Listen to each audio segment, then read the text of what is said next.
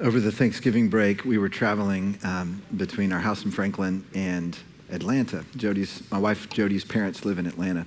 And we make that trip quite a few times. And there's always this one stretch when you're on I 24, once you've gotten past Murfreesboro and you're headed down toward Chattanooga, that there's just there's nothing there. And inevitably, one of our three girls always has to go to the bathroom during that particular stretch.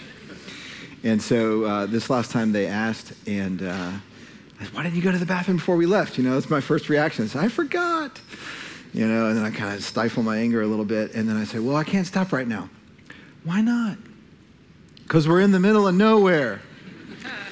And she said, What's the middle of nowhere? Like she's looking out the windows, like looking for a sign that says middle of nowhere. And I said, The middle of nowhere is any place on this highway where there's no Chick fil A. she said, Oh. And so we found a truck stop to stop. And, and so we had this conversation in the car and the rest of the trip. And what is the middle of nowhere? And, and it, it's interesting how we all, I mean, I guess that's a first world problem, right? But it's interesting how we all tend to think about these nowhere places of the in between. And from my perspective, nowhere is where I don't want to be. Nowhere is where I can't find a place to stop. I can't find a place to rest. We, we're in this series in Advent. We've titled it Nowhere, both because that's the theme of the concert last night, tonight. Nowhere town. He's talking about Bethlehem. It's the middle of a nowhere place, honestly, that Jesus was born. But even in a broader context, we're talking about the nowhere places in our lives and the nowhere people that we are, honestly, and how God chooses to show up in spite of the nowhere places we find ourselves in and the nowhere people that we find ourselves to be. Our series called Nowhere is stories of God showing up in unexpected places in the middle of nowhere throughout the Bible. And what we found is that tends to be his pattern. That tends to be the way he works. Christmas, think about it this way, was the ultimate nowhere moment. He wasn't expected to come in the way that he did, not exactly. He wasn't expected to come in the place that he did. Well, you say, well, wasn't it prophesied he was to be in Bethlehem? Yes, but, but not in the sense. I mean, it was, it was a surprise. It was a shock even to his own parents, the way it all came about. Bethlehem wasn't some big deal. Bethlehem wasn't Athens or Rome. It was, oh, little town of Bethlehem. What I love about this series that we're in is we have the opportunity to explore not just the Christmas story, but other stories of nowhere all throughout, for example, the Old Testament. We're going to be in the Old Testament today in our text. And, and, Lloyd, who started this series off a couple of weeks ago, was also in an Old Testament text. And we're taking these stories of God showing up in the middle of nowhere and connecting them to the Christmas event because our expectation for this series is that the Spirit will use these narratives, these biblical true stories in our lives to help us see how God is showing up in our nowhere places, in our nowhere seasons, and our moments of pause and sometimes even lost hope and desperation in our own journeys. These are the exact moments that God chooses to show up. Open your Bibles to Genesis chapter 28.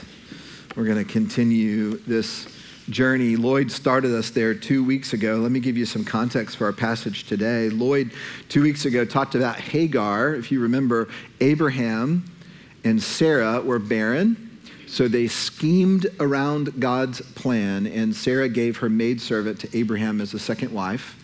And Hagar conceived, but of course the problem was Hagar and Sarah had some issues. So Sarah sent Hagar out. She's in the middle of the wilderness, and God shows up to her in her nowhere place. And he gives her a great promise for her and her son, who is not yet born, uh, Ishmael. Now, what's interesting about that story is if you fast forward a couple of generations, you get to Jacob. Now, let me connect the dots for you. Abraham and Sarah end up conceiving a child on their own, a miracle child. They name him Isaac. Isaac has two sons. Isaac has Esau and Jacob. And today we're going to look at his younger son, Jacob. The younger brother tricked the older brother Esau out of the birthright, out of the inheritance, which should have been Esau's. Isn't it interesting, as Lloyd talked about two weeks ago, how Abraham and Sarah were schemers, you know, kind of scheming around God's plan because of really their lack of faith. And here their grandson Jacob is doing the exact same thing. He tricks his brother out of his birthright on one occasion. He tricks his brother out of the blessing of the father Isaac, which had great significance both spiritually and materially. And as Lloyd said two weeks ago, the opposite of faith is not unbelief, the opposite of faith is control. And so here you have Jacob trying to take control, egged on by his mother, Rebekah, by the way. Abraham and Sarah had schemed outside of God's provision. Now their grandson was doing the same thing. So Esau decides to kill Jacob. He's very angry, obviously. And Jacob, through the encouragement of his mother Rebekah, flees from their home. And she tells him, Go over to where my homeland is, Haran, and there you'll find my brother Laban, and he'll keep you safe until the anger of your brother Esau cools down. I have a map to kind of show you the journey that Jacob was going to go on. It was a very, very long journey. Let me go ahead and put that map on the screen if we have have it. What, what you'll see uh, when we get this up, and if there it is, you see a red line. I know you can't see all the, the small words, and that's fine. But if you see the red line that goes kind of north south, if you look to the south, the very bottom of that red line, you're going to see it. There's a town called Beersheba. That's where the red line ends, right there at the bottom. It's kind of over there by the Dead Sea, the, the body of water. Uh, not, not the huge body of water to the west, but the, the other body of water to the east is the Dead Sea. Jacob is going to start there and go all the way up to Haran, which is at the very top right hand corner of that map. That is a long, long journey. And he's going to go way outside the promised land. He's going to be in Haran for 20 years with Jacob, where there's a lot more scheming going on on both sides. It's a very interesting story. 20 years later, he will finally make his way back down to the promised land. That gives you a visual context of this long journey of Jacob. Before he gets very far, however, he's going to encounter God. Let's pick up the story in Genesis 28, beginning in verse 10. And let's see what happens to Jacob when he's on the run. Jacob left Beersheba and went toward Haran, and he came to a certain place and stayed there that night because the sun had set. Taking one of the stones of the place, he put it under his head and lay down in that place to sleep. A good Bible study tip is to look for words or phrases that get repeated because there's typically a reason why. There's something the author is doing to emphasize the word or phrase. There's a word that gets repeated three times in these first two verses. Does anybody catch that? Shout it out if you know what the word is that's repeated. Place. The word place is repeated three times. Now, that's interesting because it's a nowhere place. In fact, the way it's described, the author just says he came to a certain place. It's kind of a nondescript. And by the way, we know he's kind of out in the middle of nowhere because he lays his head on a stone. He's out under the stars. He's just sleeping out. So here's what would have happened you can't travel at night in this time, there's no lights, it's very unsafe. You know, there's all stories throughout the Bible of people getting attacked on, on roads. And so here Jacob is, he's walking along a road. The only place, he, the only reason he stops in this place is because the sun had set right there, verse 10, or verse 11, rather. And so he goes over to the side of the road, probably far enough off the, the main path that he couldn't be seen for the sake of his own safety. And he just lays his head on a, on a rock, just kind of this, this random stone, and he's under the stars in the middle of nowhere. But the author is pulling our attention to the idea that there's something about the place. Let's continue the story in verse 12. And he dreamed, and behold, there was a ladder set up on the earth, and the top of it reached to heaven. And behold, the angels of God were ascending and descending on it. And behold, the Lord stood above it and said, I am the Lord, the God of Abraham your father, and the God of Isaac. The land on which you lie, I will give to you and your offspring. Your offspring shall be like the dust of the earth, and you shall spread abroad to the west and to the east and to the north and to the south. And in you and your offspring shall all the families of the earth be blessed. Behold, I am with you, and I will keep you wherever you go and I will bring you back to this land, for I will not leave you until I have done what I have promised you. It'd be hard to overestimate the significance of this moment, both in Jacob's life and in the life of the nation that's being formed. Because here's what's happening the, the words of this promise of God to Jacob are almost exactly like the words of God's promise to his grandfather Abraham in Genesis chapter 12. So the promise God gave Abraham is now being rearticulated and given to Abraham's grandson Jacob, which, by the way, is a sheer act of grace because this guy's a schemer. This is the younger son. He was not deserving of, of, of, for the, the inheritance of the nation and the birth of the nation to flow through him by all rights that should have been his older brothers. Yet, even though he had sinfully schemed, God shows up in an act of grace and according to his promise to Abraham, according to the blessing that Isaac had given to Jacob, God shows up as an act of grace and says, I will be with you and I will fulfill my promise, not because of anything you did, Jacob, but because I am a promise keeper and I made this promise. I intend to keep it. Let's speak briefly about the ladder. It's a very interesting and unique Hebrew word. It only shows up one time in the whole uh, Hebrew Bible, and it's right here in this verse. Um, we're not sure it was a ladder like you and I think of a ladder with rungs. The Hebrew word is, is ambiguous. It's, it's just a, a, something that would connect one space to a higher elevation. So it could have been a ladder, but it could have been a stairway. Ever heard that song, Stairway to Heaven? I can't play it, otherwise, I'd love to. Uh, it could have been a ramp. I have an opinion on what I think he, he saw and what it was. I'm going to save that for a minute. But it's translated in ESV and some other translations ladder. In other places, it's translated stairway. Sometimes it's translated ramp. It, it's really not that important what it looked like. What is more important is what it meant. And we'll get to that in a minute. But what I first want to show you is I want to show you some artistic renditions of this because this, is, this image has stirred artists' imaginations for years. Through centuries of church history, you kind of see this represented. So go ahead and put on uh, these images. We'll start with the first one here. You kind of just take a look. And the whole reason I'm showing you this is help you connect with the story a little bit and stir your own imagination. Now, this art may or may not be your cup of tea. Uh, it's not necessarily historically accurate. Can I just say that? You know, we'll start with the, the color of Jacob's skin. He's pretty, pretty white dude there.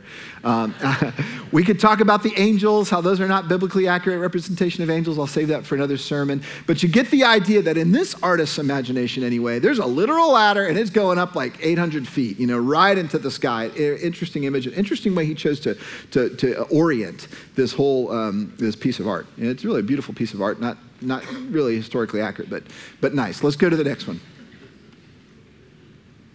This next one you'll see represented not the ladder, but the stairway. So there's the stairway to heaven. Again, Jacob's kind of dozing, he's, he's dreaming there, and he's seeing angels kind of ascending, descending. Uh, I don't know if those are bushes or clouds, dark clouds are surrounding it, but you kind of get this idea of, okay, that's another take on it. You got some stairs going up and down rather than a ladder. All right, let me show you another representation of this. There's Jacob sleeping, and you know this one is just meant to be a little, little less realistic, perhaps, in terms of what he may have seen. You just kind of these bright lights. You get this idea of figures kind of coming up and down, and this this stairway in the middle. I, I, I like this one. Maybe not as, as high art, but it kind of just sort of gives me this idea of this, this vision of of heaven and earth being opened up and connected together. Go ahead and go to the next one as well. I really like this one, and uh, obviously not necessarily realistic, but here you have just some, something uh, emotionally that I'm, I'm drawn to as I look at this just gorgeous spiral staircase that goes up. And then take a look at those angelic figures. You've got parents and children kind of coming up and down. It really, it, it's a whole different take on, uh, on this idea. And the bright sun uh, at the top, kind of representing the glory of God. I think we've got another one or two to show you. Go ahead and go to the next one. All right, very surreal. Uh, I, am I'm, I'm drawn to this idea because, again, the, the, angels, they're usually represented as just this bright, they're these bright beings. So this artist literally just said, I'm just going to draw some bright orbs of light. You know, I guess that's what he's going for there. It's an interesting one. Not my favorite, but it's a different take on it. And then one more that I want to show you. This is not a painting, this is a photograph. Um, three years ago, 2016, in uh, Grace Cathedral in San Francisco, they commissioned an artist to build a ladder uh, up into the, the ceiling of their cathedral. And the artist used LED lights on that ladder so that he could project images of figures walking up and down. So you can imagine coming into this cathedral and encountering that massive ladder and that image. It's pretty awe inspiring, isn't it? Your gaze is just kind of drawn upward into the uh, upper recesses of that cathedral. Pretty cool work of art. Now, go ahead and take that off the screen.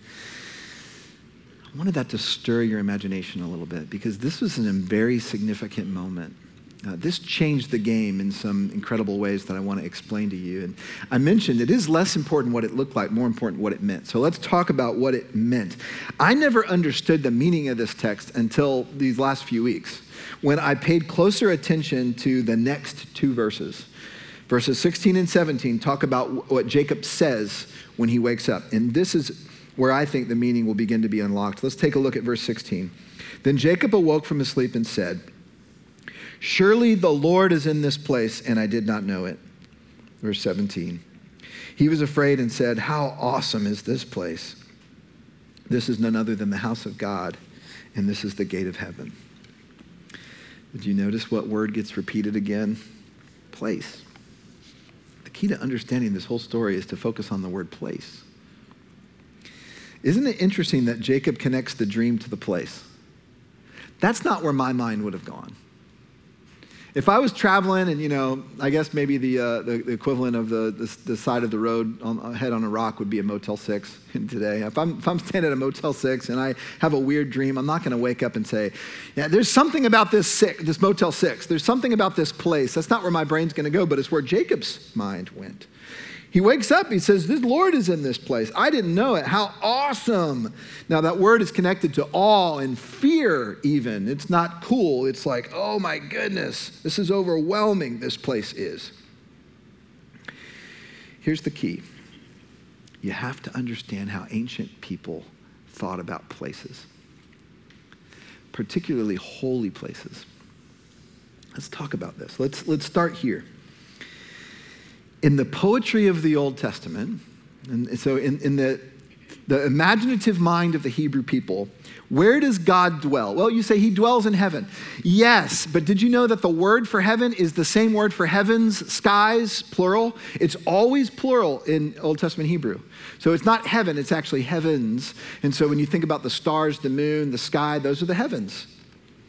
So God, according to the, the Hebrew poetry and the Psalms and other places, God's home, God's dwelling place is in the heavens, plural.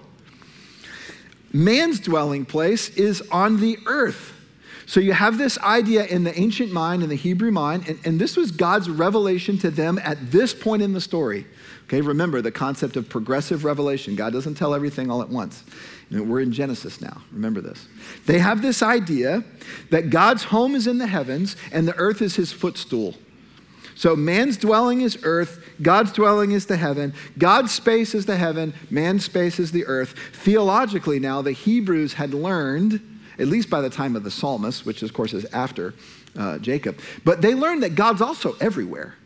There's a sense that he's omnipresent, but, but particularly, his home is the heavens, our home is the earth.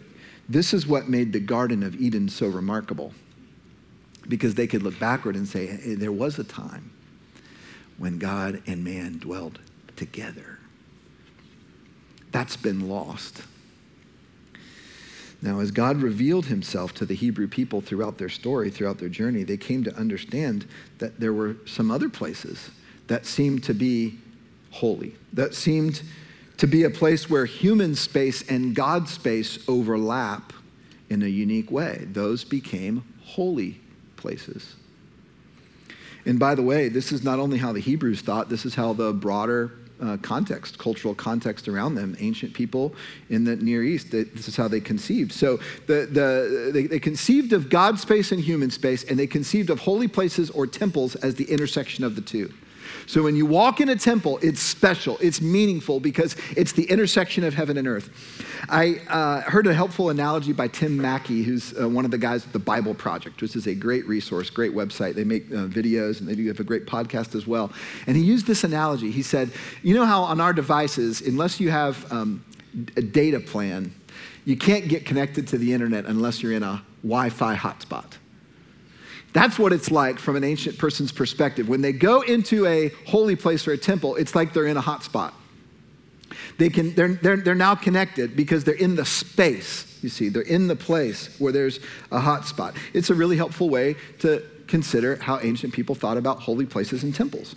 So, Jacob, this is where I want to connect the story. Jacob falls asleep, and to his mind, a, re, a, seemingly random place, it's just a certain place, middle of nowhere. He has this remarkable dream. He sees this ladder or stairway or whatever it was connecting heaven and earth.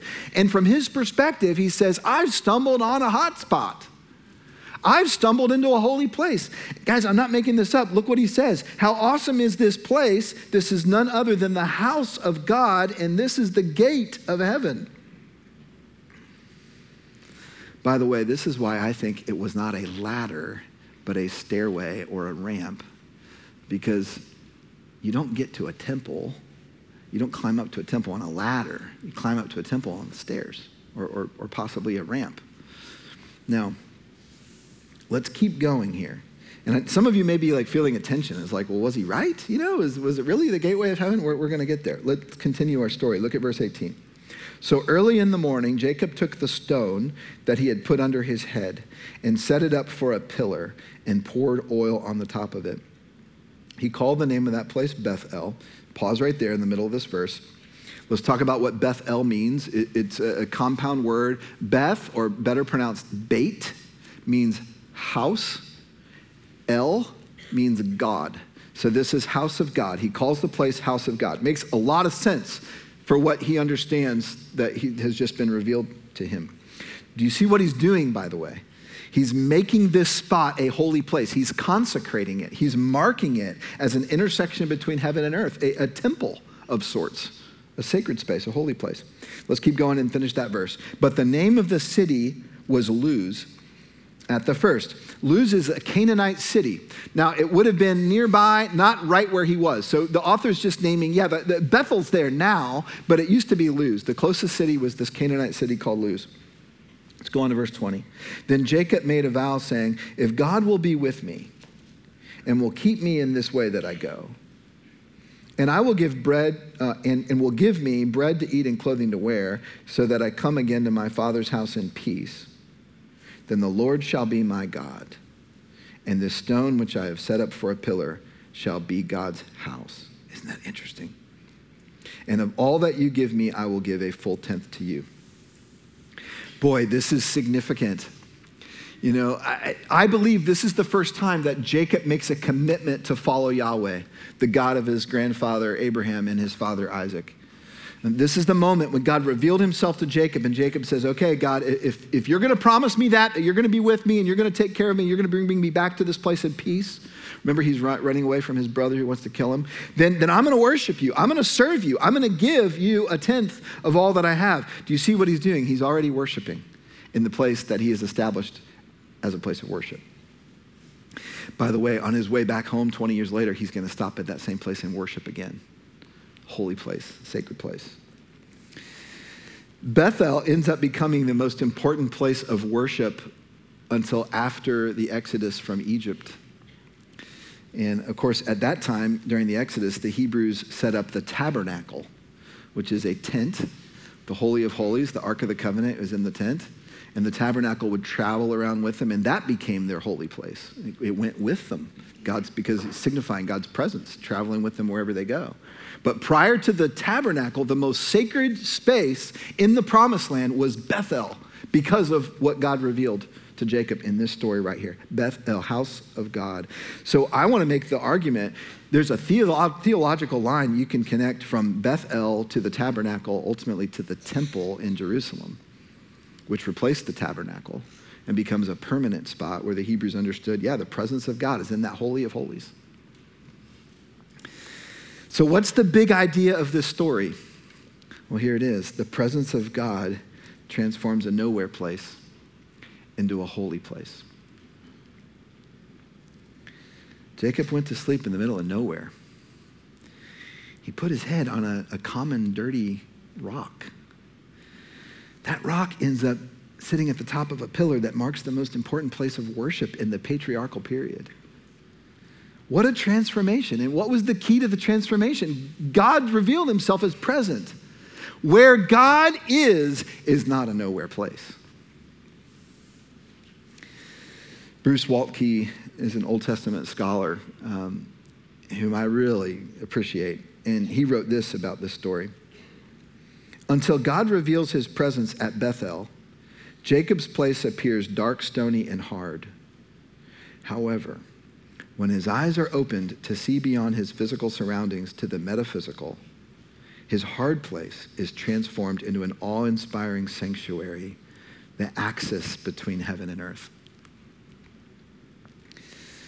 I'm going to read you another quote, this time from Walter Brueggemann, who another really helpful scholar. He, he says it this way. He's talking about the meaning of the, the ladder, the stairway, and particularly the fact that the angels, what, what's the meaning of the angels kind of walking up and down? It, it kind of creates this idea of, of, of commerce in a way, of, of communication and comings and goings between heaven and earth. Here's what he writes about that. It means that earth is a place of possibility because it has not been and will not be cut off from the sustaining role of God. Guys, think about that theologically in light of what happened at the Garden of Eden. Heaven and earth together, overlapping in the garden, separated through man's sin. Fast forward, God gives Jacob this dream, this vision, and the meaning of it is earth is a place of possibility still because it has not been cut off from the sustaining role of God. Even more importantly, this dream has significant meaning for Jacob. To paraphrase Brueggemann's quote, here's what the dream means for Jacob it means that now Jacob's life is a life of possibility because it has not been and will not be cut off from the sustaining role of God. The schemer, the trickster, the conniver, the, the, the, the man who was not following Yahweh. This means that he's not been cut off. This means that God's going to be with him. This means that his life is now a life of possibility. So not only is the place transformed from a nowhere place to a somewhere place, Jacob is transformed from a nobody to a somebody. Bruce Waltke, one more time. In sum, the story is filled with transformations due to God's presence. A man running away from home runs into God. A man afraid of his brother comes to fear God. A certain place becomes nothing less than God's place. A rock becomes a temple. Night turns into morning. Canaanite Luz becomes Hebrew Bethel, the house of God. And what causes all that transformation? The presence of God. Wherever God is, is not a nowhere place. Now, how does all this connect to Christmas? I thought you'd never ask. Turn to John chapter 1. I want to show you something. Now, as you know, there are four gospel accounts Matthew, Mark, Luke, and John. The, the, the, Christmas story is only really told in two of them Matthew and Luke. However, all four talk about the coming of Jesus, all four talk about the arrival of Jesus. I want to make a case that John talks about the birth as well. John talks about Christmas, but it's just in one verse. But let me show you something the way John talks about the arrival of Jesus. We're going to start in verse 1 of chapter 1. And what John is doing here is he's beautifully retelling the creation story like back in Genesis 1. This, he begins with the retelling of Genesis 1 in, in a remarkable manner. Listen to this. In the beginning was the Word, and the Word was with God, and the Word was God. He was in the beginning with God. All things were made through him, and without him was not anything made that was made. In him was life, and the life that was the light of men pause there for a minute and skip down to verse 14. John's going to fast forward from the creation account to the Christmas account. Verse 14, and the Word became flesh. Okay, there, there's the birth, there's Advent, and dwelt among us, and we've seen his glory. Glory as of the only Son from the Father, full of grace and truth. Importantly, dwelt among us translates a Greek word that means tabernacled. It, it's the exact same word. You know, when the Old Testament is translated into Greek, this is the word they use for tabernacle. It, it means that God set up a dwelling with us, that God set up a tent to dwell with mankind. It's an allusion to the presence of God in the tabernacle in the Old Testament is now fulfilled in Jesus. What John is saying is that Jesus is the ultimate overlap between heaven and earth. Jesus is the ultimate hotspot. He's the intersection between God's space and human space. Fully God, fully man. Have you ever thought about Jesus that way? This is what John is saying. It gets even better. I want you to look at the end of chapter one, and, and don't miss that this is still right in the same chapter. It's, you know, just 20, 30 verses later. I want to pick up the story in verse 47. Jesus is now grown up and he's beginning to call his disciples. And he has an encounter with this man named Nathanael that's remarkable in light of the story that we've talked about earlier. Let me pick it up in verse 47, John chapter 1. Jesus saw Nathanael coming toward him and said, Behold, an Israelite indeed, in whom there's no deceit. Nathanael said to him, How do you know me? Jesus answered him, Before Philip called you, when you were under the fig tree, I saw you. Nathanael answered him, Rabbi, you are the Son of God, you are the King of Israel. Jesus answered him, Because I said to you, I saw you under the fig tree, do you believe? You will see greater things than these. Here's the key, verse 51. And he said to him, Truly, truly, I say to you, you will see heaven opened and the angels of God ascending and descending on the Son of Man. The Son of Man was Jesus' favorite title for himself. If you've never understood what Jesus meant by that, that interaction with Nathanael, you're about to this morning. He's talking about Jacob's dream. There's no question that that's what he's referencing. Do you see what he's saying? Jesus is saying, I am the ladder. I'm the stairway. I'm, I'm the connectivity between heaven and earth. You will see the angels of God ascending and descending on me, Jesus is saying. I am the place where heaven and earth intersect. I am the gateway to heaven. So think about this, guys. Bethel, house of God, then later on the tabernacle, then later on the temple, they all pointed to Jesus. They were Old Testament prototypes that found their fulfillment in Christ. So, in the glory of God's progressive revelation, do you see what all the ultimate meaning of all of this is? The intersection between God's space and man's space is not a place, it's a person. It's a person. This explains why Jesus referred to himself as the temple. And by the way, that comes from John 2:19 it's like 19 verses after, after we, we just, what we just read. Jesus says this Destroy this temple, and in three days I will ri- raise it again. And they're like, What is he talking about? You know, it took our forefathers all these hundreds of years to build this temple, and you're going to rebuild it in three days. What are you talking about? Jesus wasn't talking about a physical space, he was talking about himself, he was talking about his body. Do you see this? Now, John was a brilliant writer, of course, inspired by the Holy Spirit. You know, the Holy Spirit, brilliant. But you see what John has done? In the space of just barely one chapter, one chapter and a few extra verses, John has said Jesus is the tabernacle, Jesus is Bethel, and Jesus is the temple. Jesus is the intersection of heaven and earth. What does this all mean for us? Let me give you a few thoughts of application. Uh, to summarize where we've been, the presence of God at Bethel transformed a nowhere place into the house of God. Fast forward about 2,000 years or so, and another nowhere place. This time, the little town of Bethlehem. Bethlehem, by the way, means house of bread. Beit, house, lechem, bread, house of bread. In the nowhere town of Bethlehem, the nowhere place of Bethlehem, the presence of God transforms that place into the ultimate house of God, the birthplace of God Himself. And through Christ, as he grows up and starts proclaiming his message, we learn that the intersection of heaven and earth is ultimately not a place, but a person. Isn't it interesting that it was a baby? From the eyes, the world's perspective, a nobody, a baby in a stall in a nowhere town. Do you see the pattern?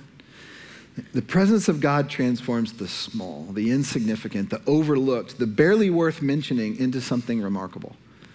God takes delight doing that.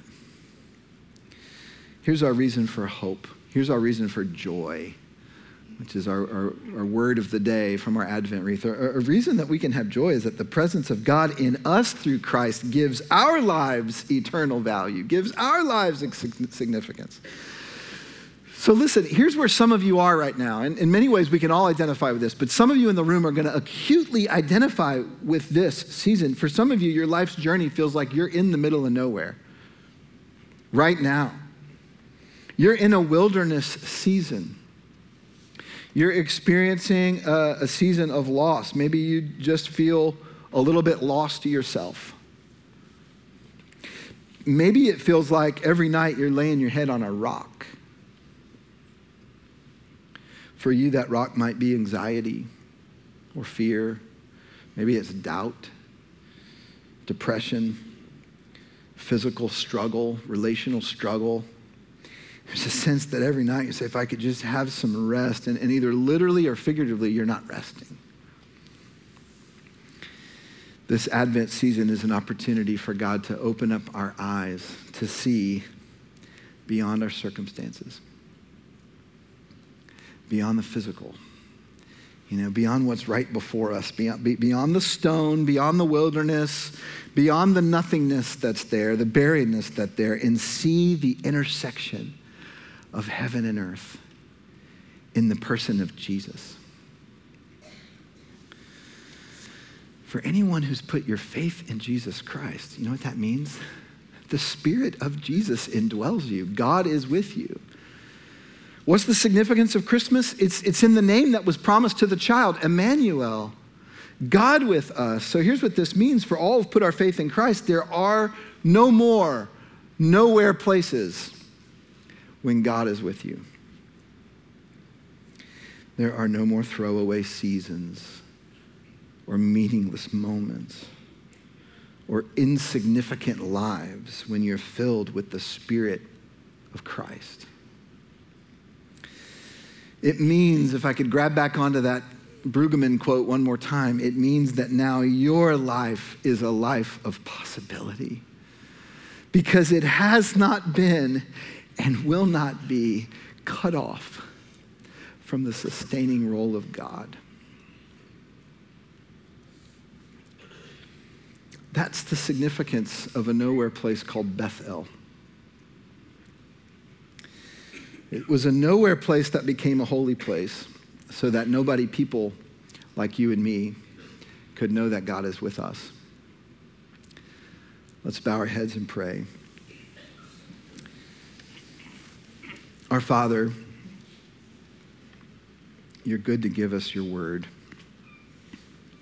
I think about this moment in time that, that, that could have been lost to us because it was so long ago. And you chose for us to have it. I thank you for revealing yourself to Jacob in a way that was remarkable. And I thank you for the way the whole scripture ties together. And, and I thank you for, for Jesus and, and, the moment that he greeted Nathanael and he makes this profound statement that he's the place, it's in him. Uh, God, I know there's there, there, are men and women in the room. There's some that they've never they've never found a place of rest ever. They, they haven't found the intersection of their lives with your life. God, I pray you give them faith to believe, even right now as I'm speaking these words, um, that you would infuse in them by their spirit belief, faith. I pray that they would see Jesus as the ladder, as the gateway, as the stairway, that they would understand that He is the way to you that He is what gives their life ultimate significance and meaning, that, that He is the reason that they can know their life is a life of possibility. And, and Father, I want to pray for all of us who believe and just find ourselves in some nowhere places in our lives. Father, I pray for deep comfort and rest, even joy in the middle of nowhere, because you're with us. I pray for these things, and I thank you for the work that you're doing in the name of our Savior Jesus. Amen. Let's stand together and worship our Savior.